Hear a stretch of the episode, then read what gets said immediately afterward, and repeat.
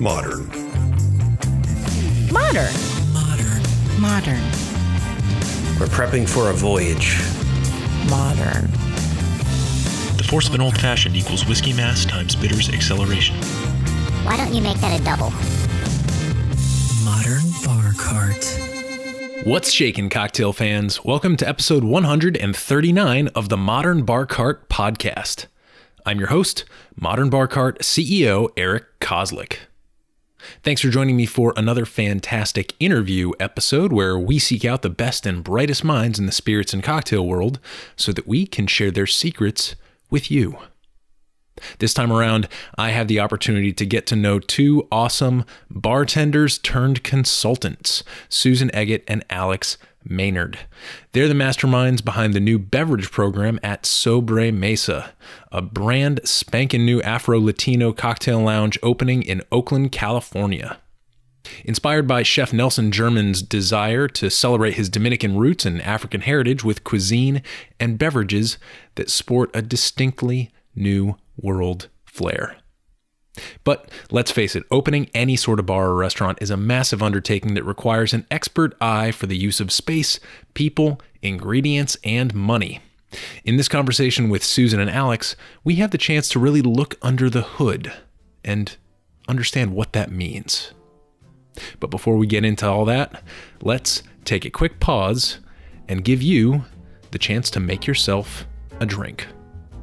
This episode's featured cocktail is the Bar Resto, which is a signature drink that Susan Eggett developed for past guest Chase Babcock's delicious Saint Benevolence Clairin.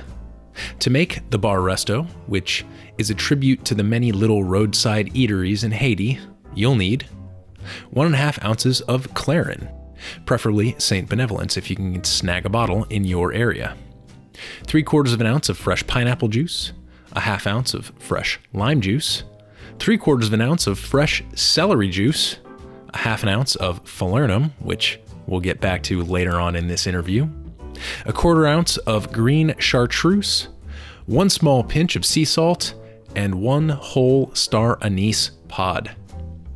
Combine all your liquid ingredients, plus the pinch of salt, in a cocktail shaker with cube ice. Give them a good, hard shake to make sure you really froth that pineapple juice. Then strain into a highball glass over ice and garnish with a mint sprig, a slice of pineapple, and that star anise pod.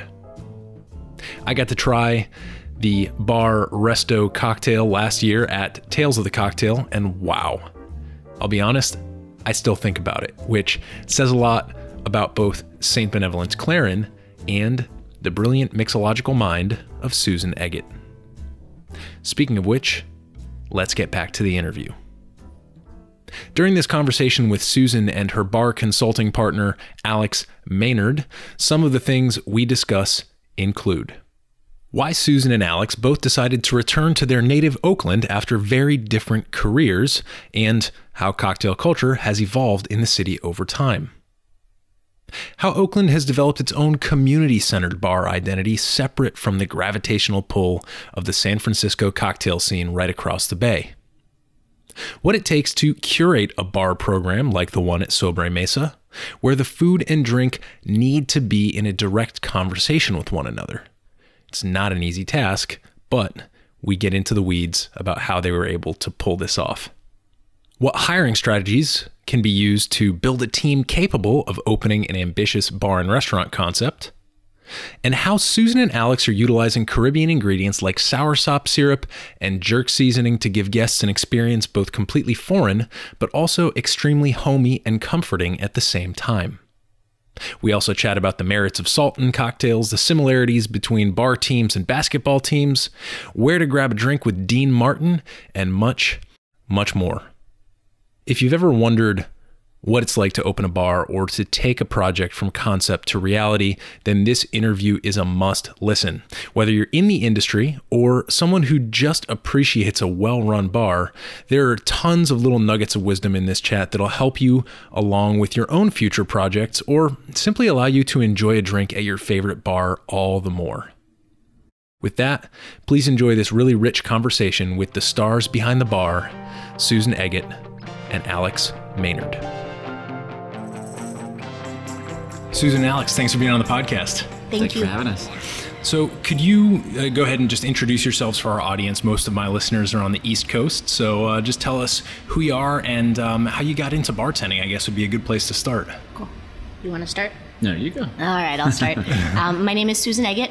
I have been bartending for about 15 years, um, but some of my work life has also included summer camps, higher education, animation.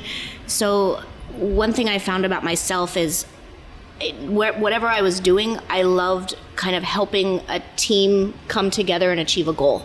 Uh, so currently now I've found myself with really bad knees, and I loved bartending, but my body won't let me do it anymore. And so Alex and I kind of connected over that and wanted to find a way that we could continue to work in this industry, but perhaps it's it's more in that team building kind of creation realm. Um, so that's kind of been a little bit of my origin story and how I've gotten to where I am right now. Yeah, great. And what, what bar are you coming from, or like where's some of your more recent places that, you're coming from uh, in in San Francisco? Um, most recently, helped to open a wonderful program called Last Rites. Um, the thing that excited me the most about that program.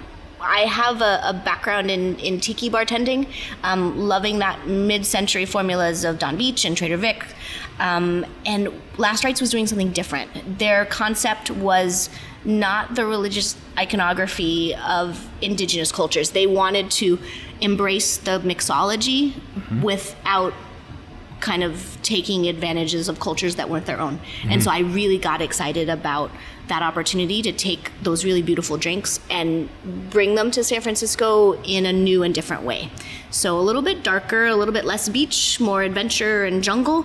Um, and so that program was really beautiful. Um, was really proud to be a part of it. Before that, um, I started bartending in Florida and Puerto Rico. Um, but am an Oakland kid, so this is home. This has always been home, and the opportunity to help create a program in Oakland now um, has been probably the all of those little pieces building to, to this moment. Yeah, you seem very energized by it.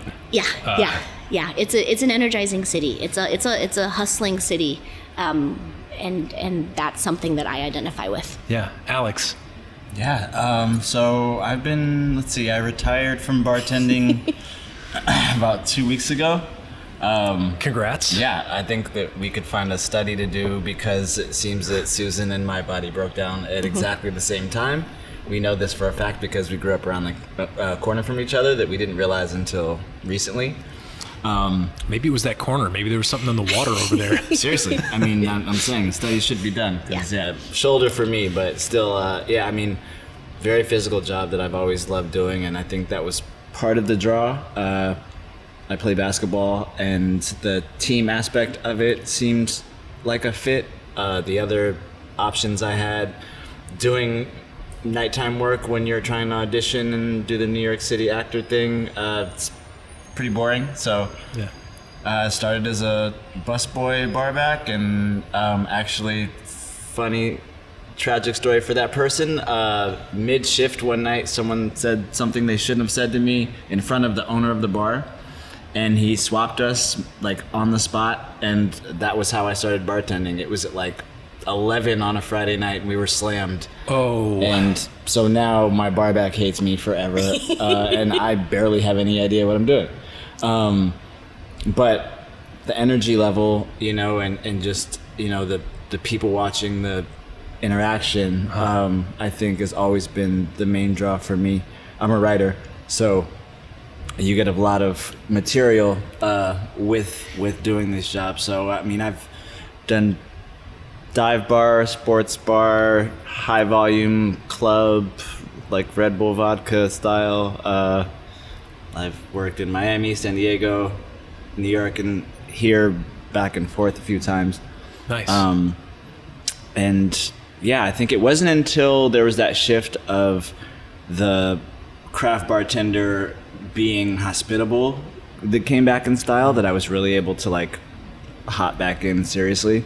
Until then, I was just like, all right, this is just how I make my money, you know? But when it was like, if I know how to make some drinks that you've never heard of, then you're at my whim. Like, I, I was never a fan of that thing. So yeah. glad we got past that and um, yeah i mean now it's it seems like I don't know. It's it's blowing up even more. That I like the way that we still find ways to increase and grow this world is crazy. Yeah, I agree. Uh, and I, I, what I really like is the commonality that you both share with the, the team aspect, right? The basketball and the just the overall emphasis on teams.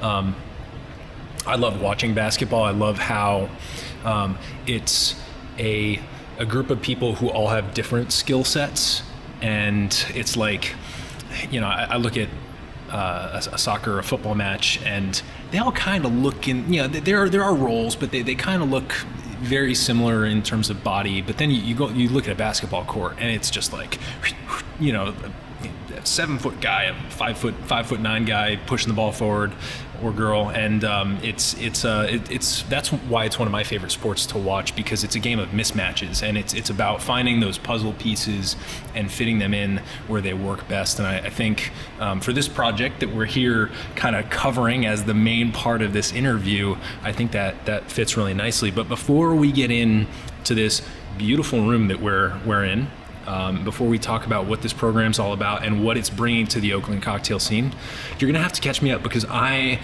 don't have a whole lot of experience with the West Coast in general and with Oakland in particular. I've stayed in San Francisco a few times. I've had the luxury of um, checking out some some great bars there in the tiki space as well. I was I was a big fan of uh, Zombie Village. Uh, I know Doc from judging at ADI, and uh, last night I was actually at this beautiful bar called Wildhawk um, and uh, and that's that's a that's a beautiful place as well. So I've got a bit of a sense, maybe a core sample of the San Francisco scene. Uh, can you both kind of walk us through Oakland and what the cocktail scene has looked like, maybe from when cocktails started getting popular to the current date? Sure. Yeah.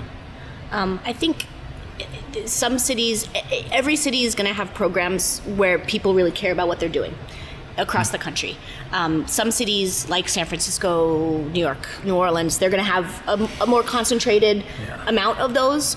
Um, I, growing up here, I always referred to San Francisco as I would just say we're going to the city, and there was always just a little bit of a, a, a more polish, if you want to say, because it was like, oh, we're going to the city, and Oakland was always home, and so there was always a little bit more of familialness that I, I that still resonates today.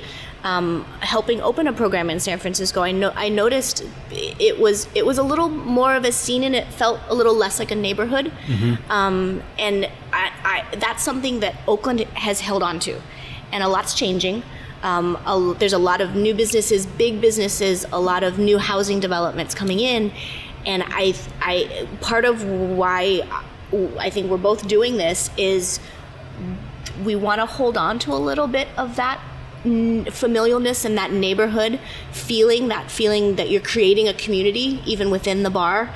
Um, so cocktails, I think, have translated from that. Um, it's always been a little s- still crafted and still delicious and still thoughtful and a little less uh, theatrical if, if, if you might a little less fussy um, uh, and there's there's a place for there's a place for it all but i've always felt like oakland um, there was there's always been it- it's we're- a little more friendly. Um, the sun shines a little bit more, so I don't know if that has anything to do with it.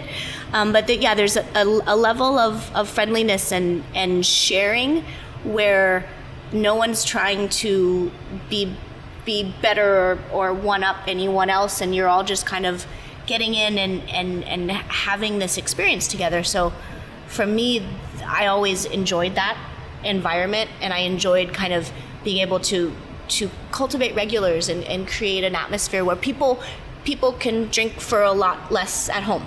Um, when we worked on a documentary for Oakland Cocktail Week, um, we featured the dive bars. And that was what one of those owners said. He goes, You can drink for a lot less at home. He goes, You're, you're coming to a space because you, you're looking for for that that connection. And so I think Oakland has always been really good through through all of the changes at, at kind of fostering that. Um, and and co- cocktail wise, I love that two Oakland kids have gone and traveled and then come home and we've brought all the things we've learned, all the people we've been lucky to work with and and experiences and places and um, now we're able to kind of let that trickle out from us and and there's just a, another level of education just by being who we are and wanting to share that with people um, but yeah there, there's there's definitely been a shift but oakland has always just felt a little bit more l- l- like a like a neighborhood like a Yeah. community Alex, what do you think?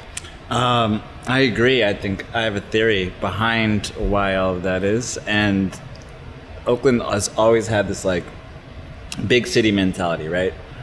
But it's I mean, tiny. you- You've got your own football team, at least for the time being. Yeah. Five, four, three, two, one. Yeah. But um, no, it's it's it's kind of like my my French bulldog. Like she sometimes will see a huge dog and think that like she could probably take that dog and like Phoebe, you can't. But and a lot of times Oakland does win. You know what I mean? Um, because it's heart, you know, and it's heart unmatched. Um, so there's two byproducts of this kind of big city mentality when you're a small city for me. Um, one is everyone is kind of held in check. It's kind of self-policed because of how small it is. So as soon as something leaves someone's lips, it's down the block, you know, and you can get a reputation that's really bad very quickly. Um, and if you get a bad reputation, no one's going to want to come and sit in front of your bar, which means eventually no one's going to hire you. And in other cities, uh, like Miami, for example, there's a million jobs, and it doesn't matter how you act because you can get another job tomorrow just Yep. from you know working at another place. Um, here, we don't have that luxury. Also, partly because we are just now building this culture, right? It's like you're talking about New York and how they have all of these bars. It's like the amount of one style of bar they have is more than all the bars we have in Oakland. You know, we haven't hit yet the part where we're going to be breaking into like these subcategories of different styles. Like right now, Oakland is stoked to just have this new level of craft where it's legit. People care. The passion is there. Um, you know, the the inventiveness is there, and yeah, it's it's building. It's everyone can see it. It's cool. I like that. I like a lot about that, actually. That's a really cool theory. And what just occurred to me as you were talking about, like, you know, kind of not lagging behind the pack, but like, you know, like not having to deal with that segmentation is that I have been gravitating more and more in my life as trying not to be on the bleeding edge of anything, trying not to be the first person through the breach. Um, and that's kind of nice because the people in San Francisco and like the bigger cities have done a lot of the hard work of opening up certain areas of access when it comes to like what stuff you can serve. Um, you know, uh, some of the, and certainly on the East Coast, in some places, in some of the older states where there's blue laws, some of the regulations. Um, so it's kind of nice to be able to walk into a, a situation where you have a lot more possibilities on the table for what you can do. Uh, I think that takes some of the competitive pressure off and gives you a little bit more time to, to be creative, kind of in the way that you were talking about, Susan, of like uh, the bee leaving the hive, going out, landing on a bunch of different flowers, and then coming back with that completely unique pollen pattern and, and contributing that to the flavor of the honey that the hive makes. Um, I, I think that's uh, it's a really unique opportunity and a, a cool space to be in. Uh, so let's talk now about this uh, venue that we're sitting in. Uh, first thing I thought when I came through the door was like, man, I love this green color. Yeah. Um, wh- what is this space? Who is involved in it, and what's the project? Cool. Um, Chef Nelson, uh, he uh, is uh, Dominican, uh, grew up in New York, and then got his first restaurant here in Oakland. Made that happen. It's Alamar, um, and so he wanted to create a bar space celebrating his Afro Dominican roots and creating a, cock- a cocktail program, cocktail forward program with beautiful bar food to kind of complement that. Yeah. So, uh, tapa style food menu. Um, there's a few programs in Oakland, Starline Social Club, Kon-Tiki, that have delicious bar food, and I think we're adding another layer to that where it's it's a cocktail bar first, and then you're gonna just be blown away by the richness and the beauty of the food. Um, so he approached me and he wanted support because he is a fantastic chef, um, doesn't know as much about what happens behind the bar. And he approached me to help kind of curate this program. And then because of our connection um, and how much fun I had helping with Last Rites, collaborating with, with a, a buddy, and then Alex and I were, were talking about our, our body ailments, and, and I, I said, I, I have to get away from being behind the bar, and I'm really excited to help Chef achieve his vision. And so he, what he wanted to create, very tropical, very lush, very rich, um, not a tiki bar, but kind of exploring the rums of the world, the agave-based spirits of the world, the piscos of the world, and then letting people know like hey you can also do these really interesting things with your gins and your whiskeys. And so the idea to help him create that concept was exciting for me um, to collaborate with someone that i very much respect um, in every sense of the word of the way that he works and the way that he supports a team and crafts cocktails. I was like that would be that would be really fun for me. So i i got involved i looped my my all star here, um, and we've just been helping chefs' identity kind of come to life. Yeah. And and usually when I craft a cocktail, I start with a concept, um, and then I think about what formula do I know that can execute that concept, and then it's what flavors will be interesting and work well. So I always think backwards. And then I think with this project as well, we were thinking backwards. We're like, okay, this is the overall concept. This is what we want people to feel, and then how do we how do we figure out that in every step? And I think the programs that are successful find those through lines because mm-hmm. when you sit in a place, it feels seamless. Every the, the music, the the lighting, the cocktails, the food. Like if it all, if it's been thoughtful, then you are comfortable and you come back. And so I Yeah. think we've been trying to help Chef achieve his vision, and um, he, his palate is fantastic. So thinking of what are those culinary angles we can bring into the Yeah. cocktail program, um, and it's it's been a really fun challenge. Yeah. What are your thoughts, Alex? Uh, I mean, it was a no-brainer for me. Obviously, as soon as Susan started talking about it, I think my eyes probably got a little bigger, and then she, I could see the gears turning, and it's like, wait a minute. And I think literally the next day she was like, "Yeah, so that thing I was talking about, we're doing that." I was like, "Cool."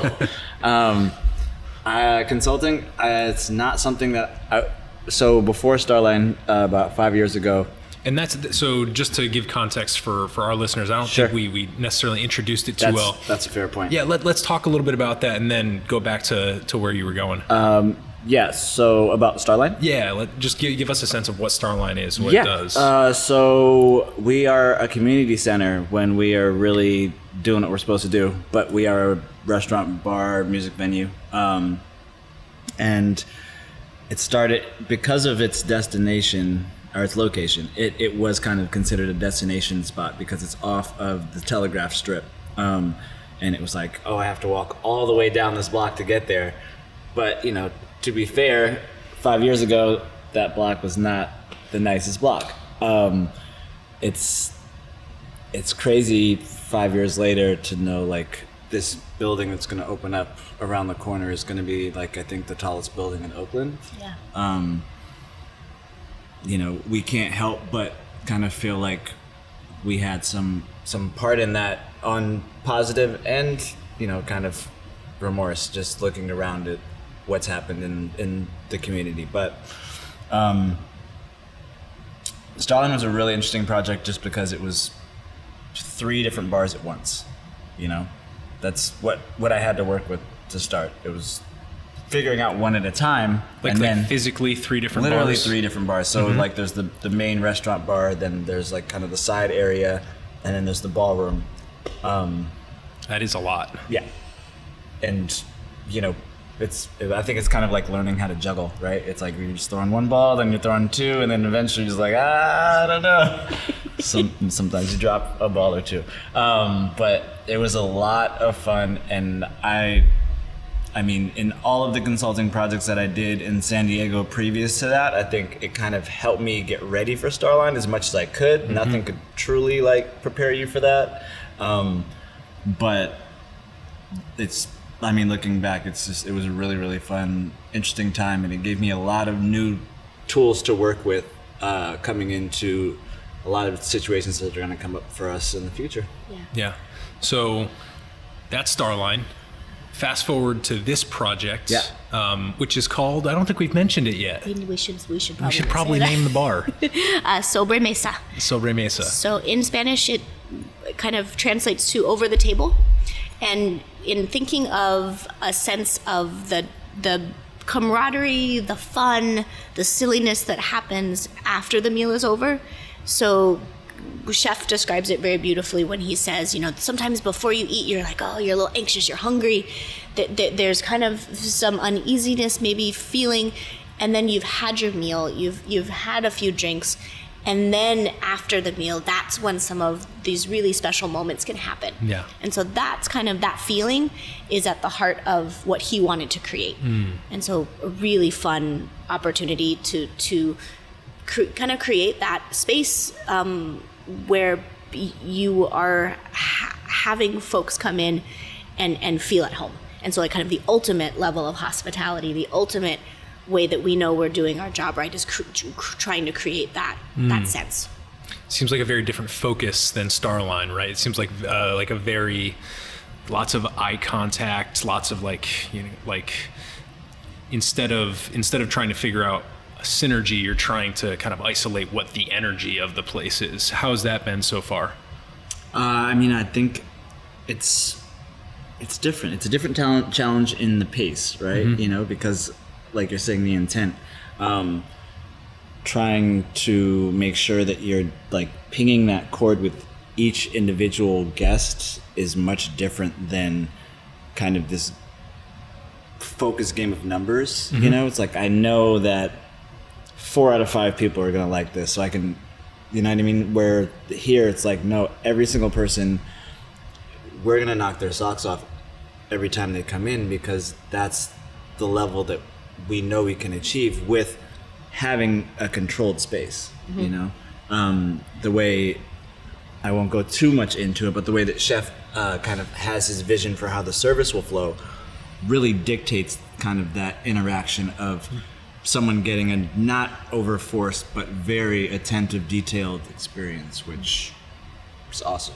Yeah. Yeah. But very different from what I've been doing. Most definitely. Yeah, that's man, I've really enjoyed listening to your stories about this. I'm not a bartender by trade. Uh, I've spent time behind bars, like just sort of because I wanted to.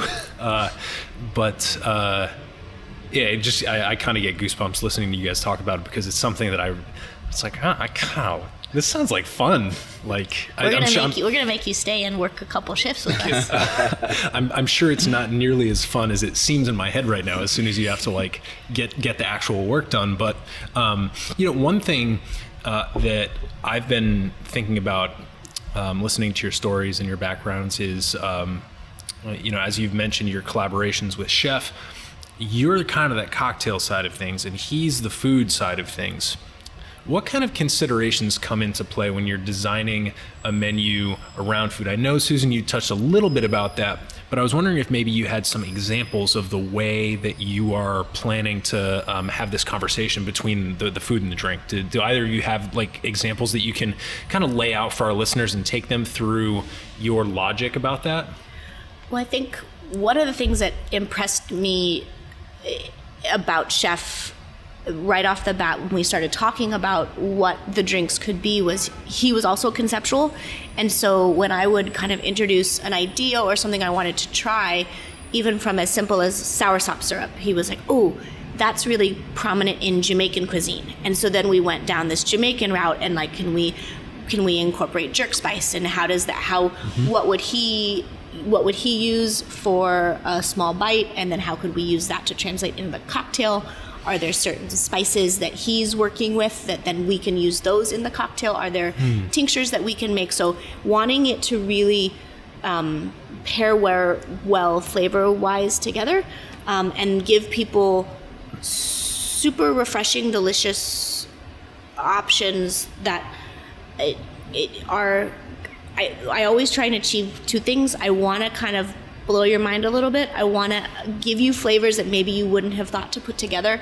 When Hopscotch opened um, down the street, they had a cocktail and it had scotch, jalapeno, blackberry, um, and I would never have thought to put those together, and they did, and it was fantastic. And so I love it when someone offers me something that I wouldn't have thought to put together, but then it also tastes really satisfying and comfortable. So like you, that, it's a hard, it's two very different things. But when they are, when you're able to hit that sweet spot, um, I remember there was something I, I drank um, after dinner. It was an Italian restaurant, and I had taken my grandmother, and she hates going out for Italian food. She's Italian, and she will do the "we could have made this better at home." and I, I there's uh, one place where I can take Corso in Berkeley. I can take her there, and she loves it. And they had uh, Vinsanto, which is like a dessert wine, and it's it's called Vinsanto because they're there's this story, and I don't even know if this is true, but I'm, this is what they were telling me. They'll put the grapes in the rafters of the house because they're closer to God, and so it's it's it's a very rich, not too sweet dessert wine, a little bit more on the bitter side. And they served it with a homemade Italian cookie, and they told me to dip the cookie into the wine and eat it. And I'd never had it before, and it tasted like everything I had ever known. And so that's always kind of what I'm chasing is something that someone has never had but it tastes it will give them that moment that ratatouille moment of like that familial that familiarness of like this is this is exactly what i wanted and i didn't even know that it's exactly what i wanted Yeah. um it, it that was probably a really long answer to what you were asking well, I mean, about it, it's hard. It's a hard to answer question. Otherwise, we wouldn't be sitting here thinking about Yeah. it before the Yeah. restaurant. The restaurant would just, or the bar would just open, yeah right? yeah Yeah. Alex, what are your thoughts? Are there any um, are there any cocktails or, or projects that, that you've come up with that you're willing to share as kind of like a preview that you're kind of excited about? Um, I mean, actually, the cocktail that Susan was mentioning was the sour sop Yeah. yeah What, That's- what, what is soursop? I was kind of curious about that. so. It, It's yeah. tropical fruit. Um, it's v- kind of uh, g- with a similar consistency to like a pear, um, a pear or an apple, um, it, but kind of in a puree, um, spiced with you know allspice, cinnamon, some some some baking spices. Um, creates a beautiful viscosity for a cocktail. It's got a great mouthfeel. very creamy. Yeah. Kind of yeah. Adds adds that real like bold layer. Um, I think what, just to touch on what Susan was talking about, it's you know nostalgia is the best ingredient that you can put in a drink. You know, Yeah. and anytime you can recreate some uh, like a piece of someone's childhood for them in any way, shape, or form in a cocktail is a that, that I've felt is a good thing. Uh, well, actually, that's not true. Not not the part where people are drinking like Rumple Minze or whatever. No, no. Aside from that, Yeah. Um, but I also think that like that's what I've noticed with Chef is that his inspiration for stuff is all recreating these things from his childhood that were so rich and delicious. It seems like he was like, oh yeah, that's, that reminds me of my mom's this dish, or you know, remember like bring up being young, drinking Brugal and stuff like that, and him feeding us all of that stuff was really helpful in kind of creating these flavors. Um, I think living in New York for me was very helpful. Um, there were not a lot of Dominican, Haitian, Puerto Ricans in Oakland from when I was growing up. I don't know if you knew them, but I didn't know them. Moving to New York, it was all these amazing, rich cultures that I was kind of thrown in all of a sudden. It was really cool. Um, so meeting Chef and him falling in love with Oakland was kind of this awesome exchange program. Ooh. Except we both stayed here. I didn't go back, but hey, they have they have enough out there anyway. There you go. Um, yeah. I love that, but it's it's so interesting, like the way that you're both focusing on on, on home, home and childhood and and comfort. Um, I think we sort of intuitively know that when you walk into a bar or a restaurant, it's a hospitality experience, and you're supposed to be treated, at least in a manner of speaking, as if you know you are a guest in someone's home. But I think it's another level of the experience uh, to actually be transported there and to feel like you're in your own home or that the place that you're in somehow belongs to you. Um, and uh, I think I think what that speaks to is is, is having uh, customers, and not just customers but regulars, as you were saying earlier, regulars as shareholders. Yeah. Um, and man, uh, that it it makes the task sound even even more intimidating, right? Because like when you have shareholders, you're a publicly traded company, which means you're big. Um, so how do you achieve that bigness of scale in a small place? Like I'm, I'm just intimidating myself right now. It works for the Packers. That's Yeah. a good point. Yeah.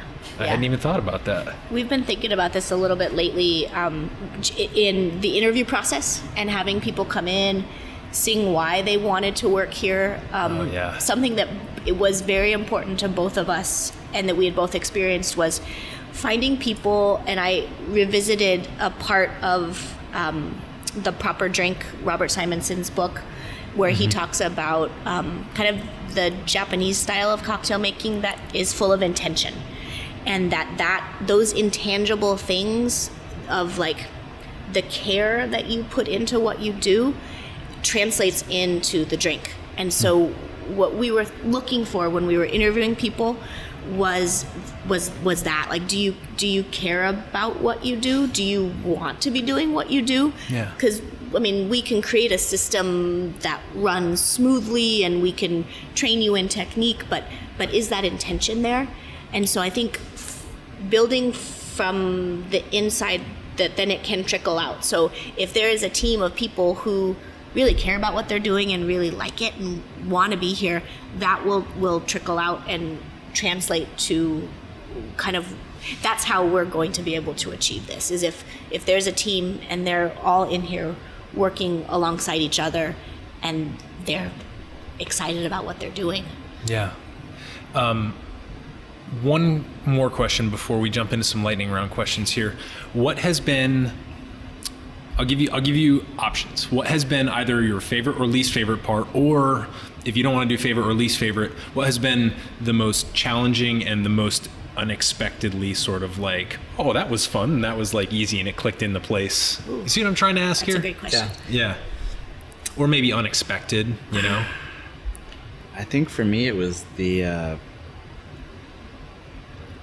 the again the physicality of the job, right? It's like we're we're creating 20 plus cocktails. We're also tasting to fill out an entire back bar.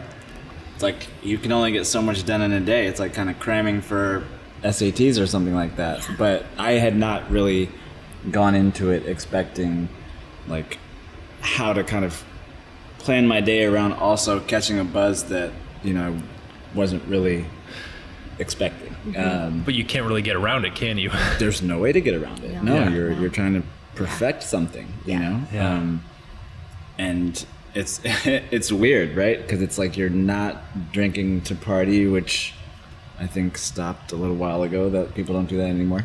Um, and you're not you're not sad, and all of all of these other reasons that people will imbibe. It's literally literally creating, and yeah, I don't think I'd ever really had that kind of a uh, R&D session where it was all of those that concentrated. You know, when building out menus in other places, it's like a couple of drinks a day. You know, I interviewed Shannon Mustipher, who has a, really great tiki book out, um, and she had a very similar experience where she was like, "Yeah, there was just a couple nights where I had to stay at the bar because I was trying to build out this massive program, and yeah, that's like that's I don't know." People, it's like one of those jokes that people make that at this point, like I'm sure you have to roll your eyes at. They're like, "Oh, it must be tough going Right, to work to exactly. drink." exactly. And Yeah. no, I mean, I'm not in any way like blinded by it. Is fun, absolutely. oh, totally. Um, but it, you know, it's, there are also limits to it. Yeah. Which, yeah, even though knowing I hadn't really thought about it in that way, or like we like the night before, be like, all right, so we're gonna do like these six drinks, and then we have so and so coming to taste this on mezcal, then so and so for like this rum. and then uh, I think chef has a wine tasting or something like that. It will be fine. Yeah. Yeah. And we were. Yeah. And we are. Yeah. Um, and I think some of the magic actually comes after that too. That's kind of part of why it's. uh, What did he say? Sorry, there's a football coach named Herm Edwards, and he said that's why you play the game. Mm-hmm. You know. Yeah. Yeah. I I found for myself before I became a bartender, I was I you was so used to and very comfortable in working alone. I, I knew like things were gonna be done the exact way I wanted them to be. Um, I've been watching a lot of the the test kitchen editor folks from Bon Appetit, and I love watching their different personalities. And I, I can see like when someone is like how I used to be a lot, and they're like, no, it has to be done this way, and this is, and I I've the best joy for me has come in the letting go of that and being able to collaborate and not have to being able to trust someone and being able to really get excited about their perspective and like that's been the best part for me. And chef is so good at what he does.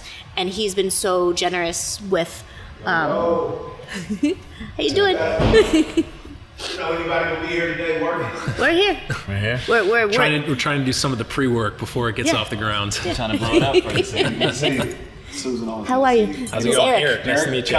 Very nice. At this point, one of the This is a partners who's helping to open Sobre Mesa dropped by, which reminded Susan of another cool story that kind of shows the power of teamwork when opening a concept. Fantastic. And that's, uh, I think that's a great example of just the community aspect that you're building. You're, you, the bar's not even open yet. no And uh, that, that's a story we should share. we that? so um, the t- the husband and wife team that created Mosswood in Berkeley. Uh-huh. Um, they are a barrel finishing program. So they're taking whiskeys and rums and doing different finishings on those spirits Sure. and creating some really beautiful stuff. So at Last Rites, they did a special rum blend just for us. And I asked him, I said, "Hey, Sobre Mesa's coming. I would love it if we could." Do this, do a similar thing, and create a, a house light rum blend that's just unique for them. And Chef said, "Oh, my team of investors, they're all gonna, they want to do it with us." And I had never. That was part of me having to let go of like, oh, th- uh, these people have they're not. They're not bartenders. They're they're not spirits professionals. They don't know what to taste for, and we're all going to be together, and we're all going to taste six different rums, and we're going to make a blend. And the pa- everyone's palate, everyone's like they were very thoughtful they were very humble they were very eh, j- j- collaborative amongst each other and i think we came in super nervous like oh gosh what are we getting ourselves into and then it was a really really great experience and that's Yeah. part of kind of being open to a, a, a, team of people who really want to be a part of something and really want to help and kind of letting letting something letting something that maybe you didn't plan for come together and be better than you could have worked on And an, another note about the Oakland bar scene, like your average Oakland barfly, the base level of knowledge is so much higher than a lot of other cities I've worked, including New York. Um, it I, people just know their stuff. Yeah. I, I, I don't know. I they don't, seek it out they seek out what's new they seek out who's doing something different they, they, they want to learn they want to Yeah. engage And as a young bartender in the East Bay, you will learn very quickly that fake it till you make it does not work. You will you will get called yeah out yeah quickly. You got to know your stuff, which is it's amazing. It just helps raise the bar. Yeah. Yeah. Wow. This has been really fantastic. Um, it's so cool to come in and talk to people at this phase. I, I don't know that I've done too too many interviews like this where it's a, a pre-opening interview and um, you know we kind of get to uh, look under the hood, so to speak, and, and see how things are, are put together. Um, this has been a real treat for me. Um, are you ready to do just a couple quick uh, lightning round questions? do it. let's go What's your favorite cocktail? And if you don't have a favorite cocktail of all time, what's something you've been more recently obsessed with? We'll start with Alex. It's funny because this was a question that was phrased a different way for our interviewees. Um, Yeah. For me, it's a, depending on the day it would be a tie between a pina colada and a Negroni. So I'll say a pina Ooh. colada with a Campari float. Ooh, yum Yeah. Full disclosure, I don't drink cocktails very often. Yeah. But Yeah. You feel like a jungle bird? Is that like a Ooh. Yeah. There you go. like it's in that space a little bit? it's little definitely bit? in there, but I like that coconut too. Oh. Yeah. Yeah. Yeah. All right. Fair. Yeah. I would like next time I get a pina colada, I'm gonna ask for that float. There you go. Okay. Yeah. Cool. Uh, bitter Giuseppe. So my grandfather's name is Giuseppe, so I think there's a little love there um, for me with that cocktail. But I'm, I think we're very lucky that one of my favorite bars in the world is Prizefighter, which is here in Emeryville, and I started drinking that there, and it's it's bitter, it's a little herbal. I love that it's a stirred cocktail that you pop a little bit of lemon juice in. Um, I, it's I Salty. yeah, I love. I just love drinking it, and I can have two or three. It's not too too boozy, um, but it yeah it that's that's my favorite. Yeah, that's an underrated move in my opinion of stirring a drink that has a little bit of citrus in it. Underrated move. I think it needs to happen more. That's it's. I feel like it's definitely a home bar go to. if you're at home, you're like, yeah, I'm not. Yeah, The Yeah. customer has decided you don't have to shake it. yeah. Yeah. The customer was me. Cool. um, next question. If you were a cocktail ingredient, what would you be and why? Falernum. Ooh. If you've ever worked in a program with me, you'll know that I put f- and it's it's my it's my tiki background. So I, I put falernum in a lot of things, but I I love it because you can't really taste it. But what I love that it does for me is that it it rounds and it brings out other flavors, and that's kind of what's made me happy in the last couple years was getting to be something that maybe I'm not the loudest or I'm not the tallest, but I like to I like to get good people around me and kind of be a part of this bigger drink. So falernum. You are Falernum. I'm falernum. So If you were if you were a gin botanical, you'd be orris root. Yeah. It's that binder. Yeah, yeah, Yeah. yeah. I'm the glue. yeah, it's me. um, I'd be salt, which it's underrated. People are just starting to find out about it, but then once it's in there, it's like you can't go back to the other thing, you know. Do you regularly salt cocktails, and if so, how do you how do you do that? Do you do you have um like a I prefer salt solution? A pinch. A No, pinch? I, I, I prefer the pinch over solution. I just I like feel like maybe even still getting a little bit of that grittiness in there is fun for me, but solution's fine too. But Yeah. you, you gotta have the saline. We have this uh, cocktail bitters that, that we make, my company makes, and um, it's a Japanese bitters, and it's got a little bit of seaweed in there. It's got real wasabi from uh, from Oregon. We get it shipped from the Oregon coast from the farmer, and uh, just that little. I use it like almost like a combination between a saline solution and a, uh, celery bitters. And it's like that, just that little solution. Bloody Marys. Bloody Marys and, and Dirty Martinis, as you'd expect, but I actually really love it in a Manhattan because, Yum. you know, if you ever had those um, like Japanese whiskeys, they, they, they're in that interesting space between scotches and ryes. Mm-hmm. They're a little bit more restrained, but I love adding the Japanese bitters to a Japanese whiskey Manhattan because it just pulls some of those beautiful, fruity, floral notes in the same way that like the salt in the caramel pulls out some of those Yeah. those desserty notes. So yeah, I, I love salt too. It's I think I think salt, vegetables should be in way more cocktails than they are. That's that's my They hot will take. be. Yeah, yeah. All right, here's the Widowmaker question. Cocktail with anybody, past or present, who would it be? Where would you go? What would you drink? Just uh, paint a picture for our listeners. Me? Uh, it would be my dad. Uh, so my dad, Robert Maynard, was actually to date is still the only black person to ever own a major city newspaper. Uh, he and my mom ran the Oakland Tribune for Oh wow.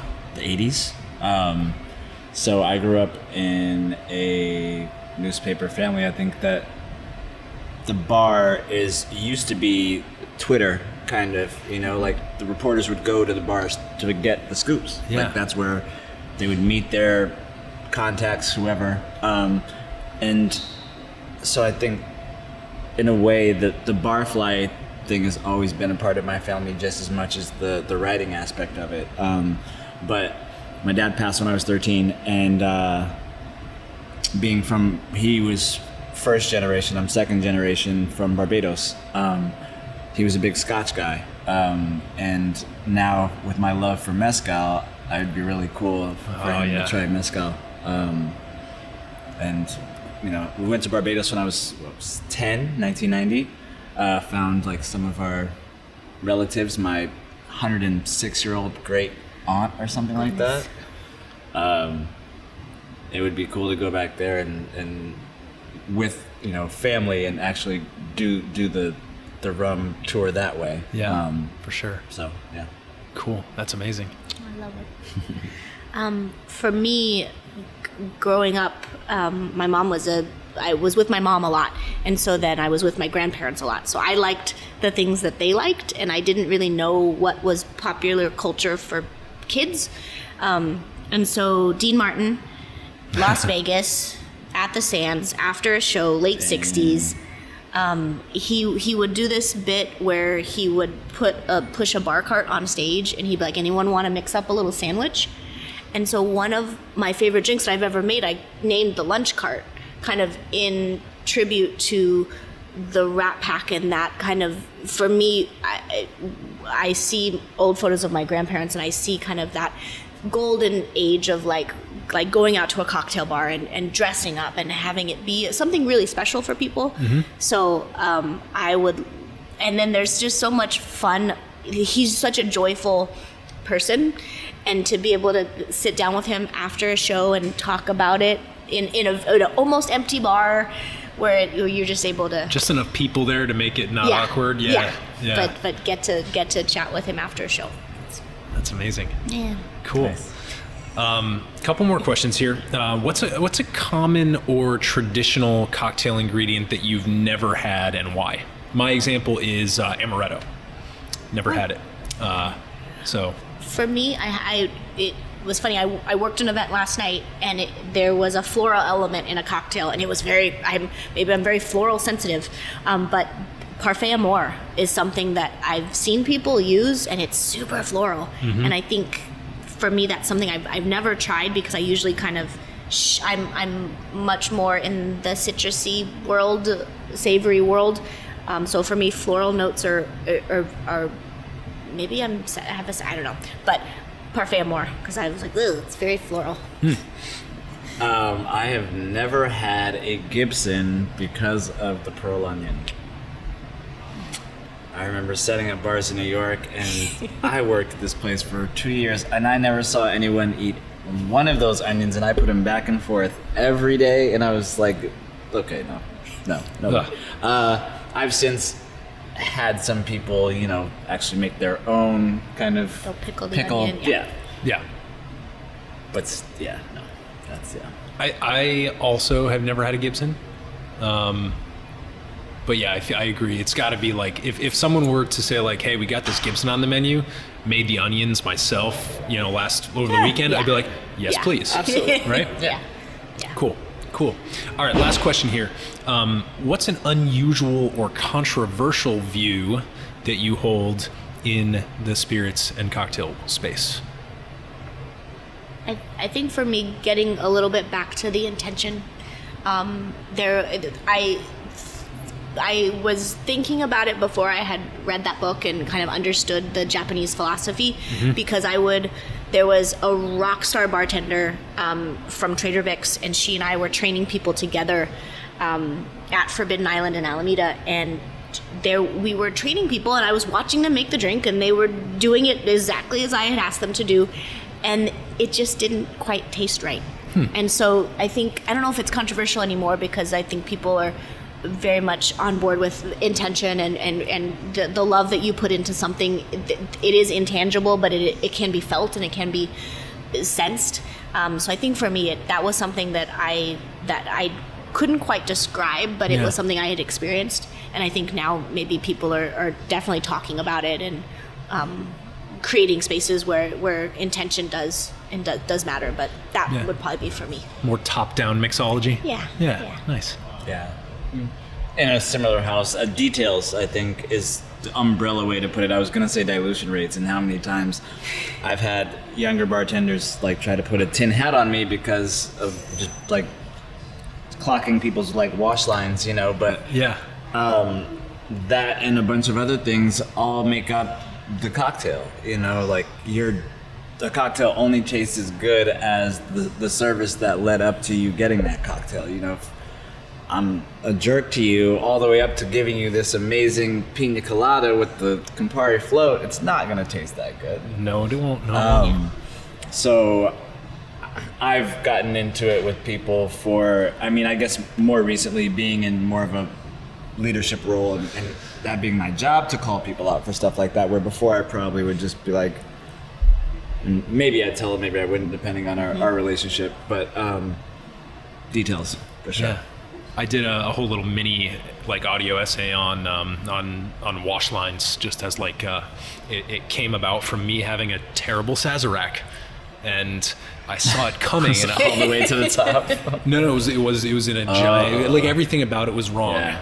Like it was made like around the corner from me. I couldn't see it getting made. There's all this stuff. Uh, for listeners, if you want to go back and listen to that, it's called "Mind Your Wash Lines," maybe ten or twenty episodes ago. Um, but yeah, I could see that drink coming, and I, I, I was throwing shade at it before it even got placed down in front of me. Yep. So uh, no, I agree. I part of the reason why I do this question is so it's like a little therapy session. It's like no, that's a good thing. That's that's a that's a great belief. You keep on believing Yeah. that. You're not the only one. No. Um, wow. Uh, Susan and Alex, this has been tremendous. Um, I'd like to wrap this up by having you share um, how to best digitally connect with you individually, and then also please definitely share um, info about this space, um, potentially when it might be open, and, and how to find and, and attend Sobre Mesa and try some of the awesome small plates and cocktails. Yeah, so if everything continues to go as it's going, is going well, on schedule, um, we will be open at the beginning of March. So we are on Franklin Street near the corner of Franklin and 17th, downtown Oakland. Um, Sobre Mesa Oak on Instagram. Um, me, I have a very silly Instagram. It's Hobo Tiki, H O B O T I K I. One of one of the stronger It's usernames I've come silly. across. I, I used to have to wear a lot of aloha wear, and I would always be cold, and so I would wear a hoodie and like jeans underneath, and so people would look at me. They're like, "You look like a hobo. It's a tiki hobo, but it's a hobo." And I was like, "If I ever," and it, this was before Instagram, and so if I'm like, "If I ever have a thing, that'll be my name," and then Instagram came out, I'm like, "Well, I got a name," and so that's that's me. I love it. Uh, yeah, is probably the easiest way to find me too. I am at Ricky Pretenderson. Wow. Greatest of all time. Yeah. Yeah. Fantastic, guys. Um, thank you so much. Um, I, I really enjoyed sitting down and, and digging into this. Um, I love the way that you're both approaching this from like a from like a really grounded and um, intentional direction, and uh, you know, I just even the spirits that are sitting on the bar behind us that have been sourced so intentionally, which is a story for another day. Um, I can say without without any hesitation that uh, next time I'm in the Bay Area, I'm going to be uh, walking through that door, and I, I hope that it's the same color green as it is right now. Oh yeah, Definitely. Um, Go so, A's. so uh, Alex and Susan, thanks for being on the podcast. Thank you for having Thank you. us again.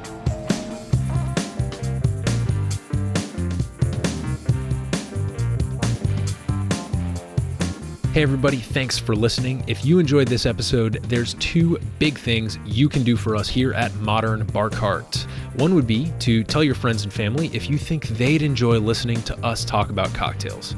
And if they don't download podcasts, they can always stream our episodes on their desktop directly from the show notes page at modernbarcart.com.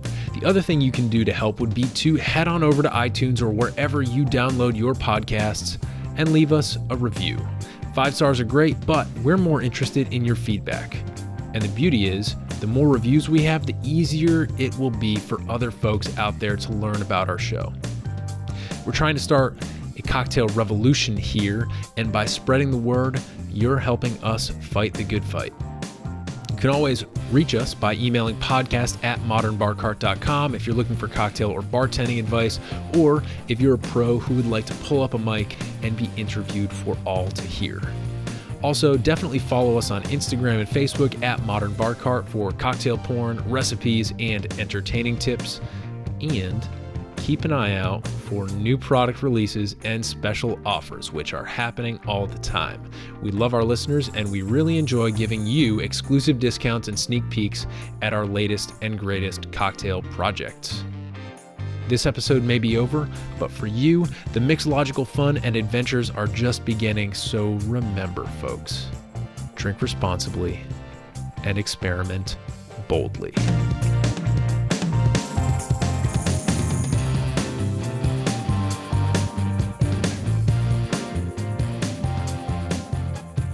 This episode was made possible with editing and production assistance by Samantha Reed, bar consulting, spirits, and cocktail insights courtesy of Susan Eggett and Alex Maynard, and a little bit of interview magic by yours truly.